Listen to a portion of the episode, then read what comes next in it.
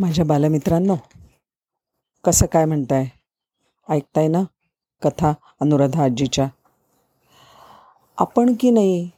ज्या वेळेला शाळेत जातो खेळतो घरामध्ये असतो त्यावेळेला कित्येक गोष्टी आपल्या मनाविरुद्ध होतात किंवा होतातच आपल्याबरोबर कधी आपण पडतो कधी आपल्याला लागतं कधी काहीतरी नुकसान होतं काही चोरी होते काही आपल्याकडनं किती कित्येक गोष्टी होतात हातातलं पडतं.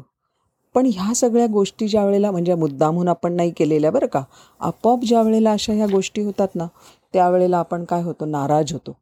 आपल्याला वाटतं छे माझ्याबरोबरच हे असं कशाला होतं? नेहमी माझ्याशीच वाईट होतं. असं का होतं? असं का होतं? म्हणून आपण दुःखी होतो आणि विचार करत बसतो. मग आपला मूड जातो. आणि आपण कोणाला तरी दोष देतो आईला बाबांना शिक्षकांना असं काहीतरी करतो हो की नाही? पण खरं तसं काही करण्याची गरज नसते बरं का. एक त्याच्या संदर्भामध्ये खूप छान झेन कथा आहे. म्हणजे गौतम बुद्धांची एक कथा सांगितली जाते बरं का. त्या कथामध्ये काय आहे माहिती आहे का?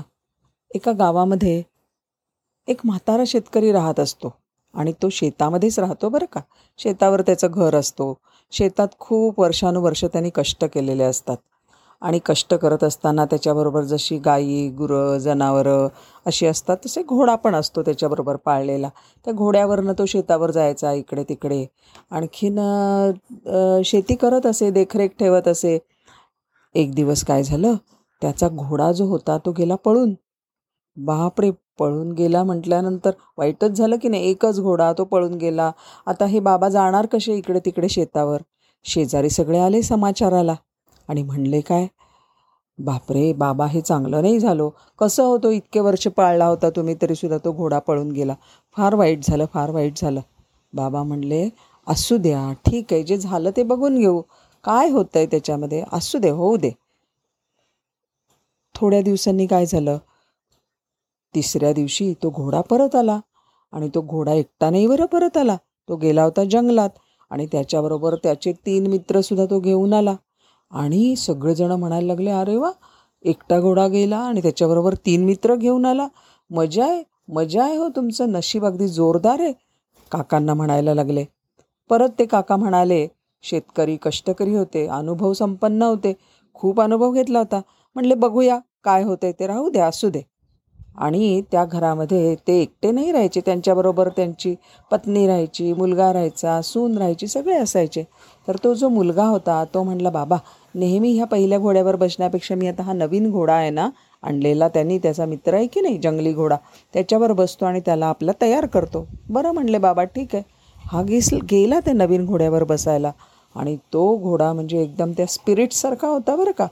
त्या स्पिरिट मूव्ही पाहिला ना तुम्ही त्याच्यामधल्यासारखा.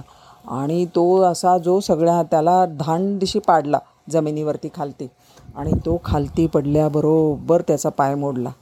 अरे रे लगेच शेजारी पाजारी आले सहानुभूती घेऊन. फार वाईट झालं हो बाबा.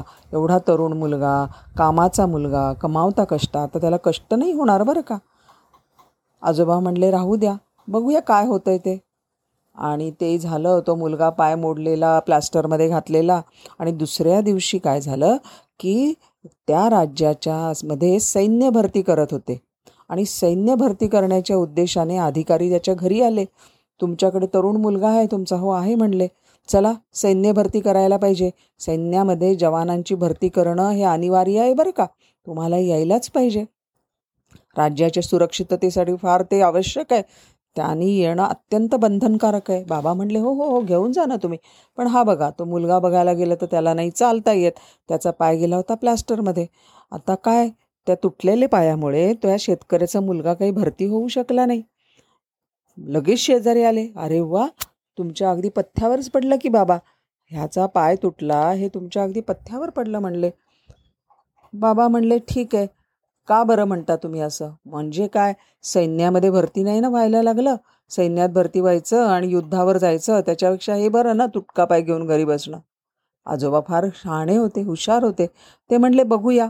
भविष्यामध्ये काय आहे हे आपल्याला तरी काय माहिती आहे? प्रत्येक गोष्ट जी होते ना मुलांनो त्याच्यामागे काहीतरी भगवंताचा हेतू असतो. या गोष्टीचा मा काहीही गोष्ट विनाकारण होत नाही. म्हणून सगळेजण म्हणतात म्हणून आपले संत म्हणतात देव करतो ते भल्यासाठी.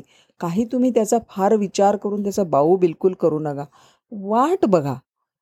म्हणजे काय? एखादी गोष्ट चांगली झाली तर त्या आनंदाने फार मोठे त्याचा फार मोठे सत्कार समारंभ आणि आनंदाने भहकून जायचं पण कारण नाही किंवा फार दु आणि दुःख झालं ना तर त्याने होलपाटून पण जायचं नाही. जे काही होतं ते शांतकपणे बघायचं. आपलं जे होतं जे होतं ते भल्यासाठी हे लक्षात ठेवायचं. ठीक आहे अच्छा।